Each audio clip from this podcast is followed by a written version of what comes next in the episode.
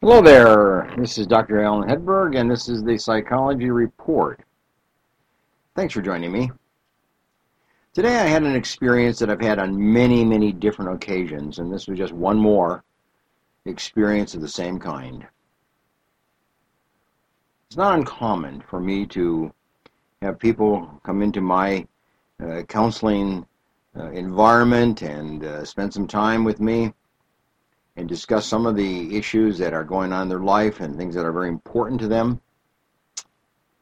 And uh, particular experiences that are uh, grieving and uh, disappointing and hurtful and loss and suffering. You know, one of the things that um, we experience very deeply, and that is the pets that we bring into our life, whether they be fish or they be uh, rabbits or guinea pigs, turtles, which is not uncommon for children, uh, kittens, dogs, you know, whatever they might be. We bring in pets into our life for basically three different reasons. One reason is for protection. Dogs would be a good example of that. We have them because we need a sense of protection in our home and in our, in our property. So we have a dog. And sometimes that's already all the dog really is to us. We just need a dog that's there to protect us. So there's not much of a bond, there's not much of a closeness that's really built up with that dog, so long as the dog does its job, and that is to bark at certain points in time and to be present and to give that sense of protection to the family or to an individual. So protection is certainly one of the big things. The second one is enrichment. You know, we have animals to enrich our life, to we read about them, we study them, we discuss them, we talk about them, we look at them and analyze them and look at their personality, look at their uh, character and how they live their lives and how they interact with us, how they live, how they interact with each other. It's kind of an enrichment activity. And when we have animals for enrichment purposes, we get kind of curious about them and we get kind of close to them and we, we form a bond with them. And it's like a good book. We want it, we keep it, and we have it there for that special occasion, for that time of curiosity, or that time of relaxation, or that time of just touching and being in charge and having companionship. But that leads to the third point. We have animals in our life because we need companions. We don't have companions. Some of us are lonely. Some of us have very few friends. Some of us live far from our families. Some of us had friends that have left, have died, have moved, or have rejected us. You know, all, those kind of things. So we have animals that play the role of the companion to us, and we really form a deep bond with the animals with whom we uh, whom we bring into our life, or that that we bring into our life, for the companionship purpose. That's a very important purpose, and we form relationships with the animal almost as if they were a human. So the problem is, obviously, when an animal dies. You know, if you've had an animal as a companion, and particularly for a long period of time, but not necessarily, but your but your companion dies, that's a death like any other death in your life of a close friend, a close companion, a close family member. And there's depression. There's grieving. There's that sense of loss that takes place, and that can go on for days and weeks and months and even longer. When we lose an animal, particularly an animal in our life that we've had for companionship purposes, because our bond with that animal is much deeper and greater than animals that we have for other purposes in life. And usually it's a dog. The dogs and cats have that sense of companionship. Cats not as much. They're more independent animals. Dogs love to be petted and love to be part of your life and part of your family life and part of your comings and goings. So they almost become a member of your life, a member of your family. When they die, that is an extremely important event. And it's common to become depressed and become very grieving when that takes place. Now, if you have had not had an animal, animals don't mean a lot to you, you probably uh, don't uh, really appreciate what it's like to have an animal and that dies and don't appreciate other people that are going through a grieving process when their animal dies. You probably just say, well, okay, your animal dies, go buy another one. And we just kind of somehow uh, let the animal become a, a non-person. We think of it as a non-person. But that's not how a companion animal is to an individual. They are people. They are persons. They take on a personage. And um, they become very, very close to us. And it's like an individual. It's like a close friend. Some people have companions in in a way that they can't go out to the store, they can't go out shopping, they can't go out in public unless they have their animal with them as protection, but also for companionship purposes. And then there's a lot of stores and a lot of businesses that will allow animals in, especially if they have a letter that says this is a companion dog. And then they allow dogs to come into establishment or into a theater or whatever it might be.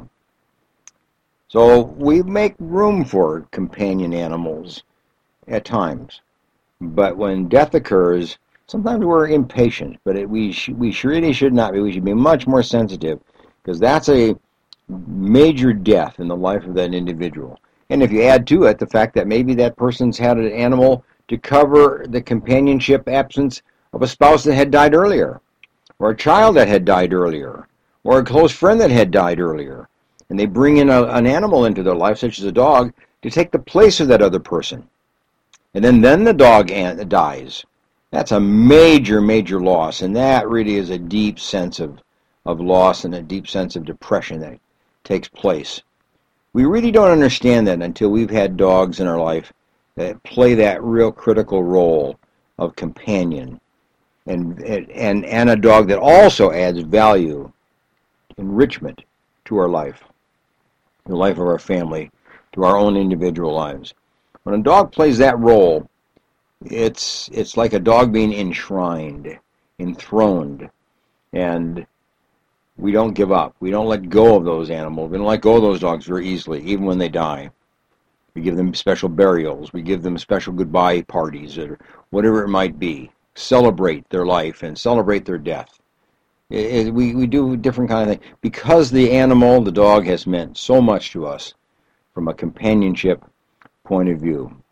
And we need to understand that, and we need to appreciate that, and we need to be sympathetic and tolerant and understanding and and and uh, help people who are going through that process of a loss of an animal time to heal, time to recover, time to restore themselves before they move on in their life, whether they get another animal or not.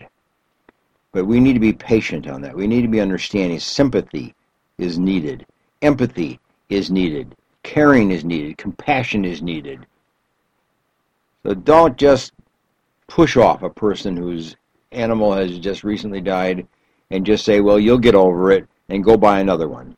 That is so insensitive and so uncaring and so hurtful to an individual who has just lost somebody who is very, very important you know, to them. So animals provide that kind of sense of protection, that sense of enrichment, and that sense of companionship. And we need animals in our life. And if you are lacking in any of those areas of your life, you may want to look at an animal as a possibility to bring into your home and bring into your life.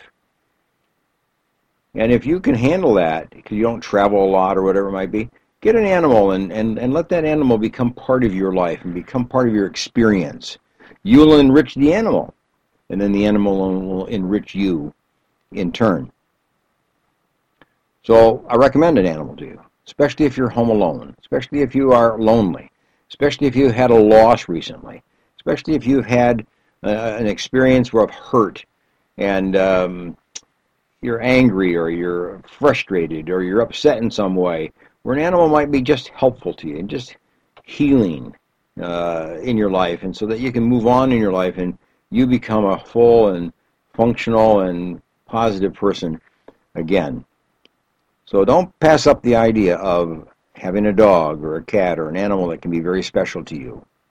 Uh, reach out, bring them into your life, but remember, they all have their time of death as well.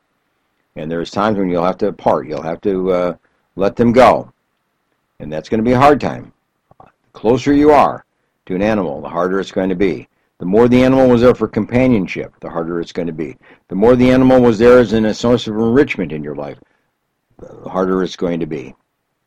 If you're having an animal just for the sake of protection, the death of animals in that regard don't have the same impact and don't carry the same weight and are much easier to just let go and to say goodbye to. But not when it's a companion and not when it's an animal of enrichment. Those get to our heartstrings. And those animals really pay uh, a great uh, price, you know, in our life if we hurt them or if we let them go or or if they die. So we need animals in our life and we need that sense of companionship because we are meant for companionship. We are meant to belong to other people. We are meant to be in a social group. We are meant to have others in our life, and that includes animals. So I hope this has been helpful to you. Hey, good to talk to you. And uh, this has been the Psychology Report.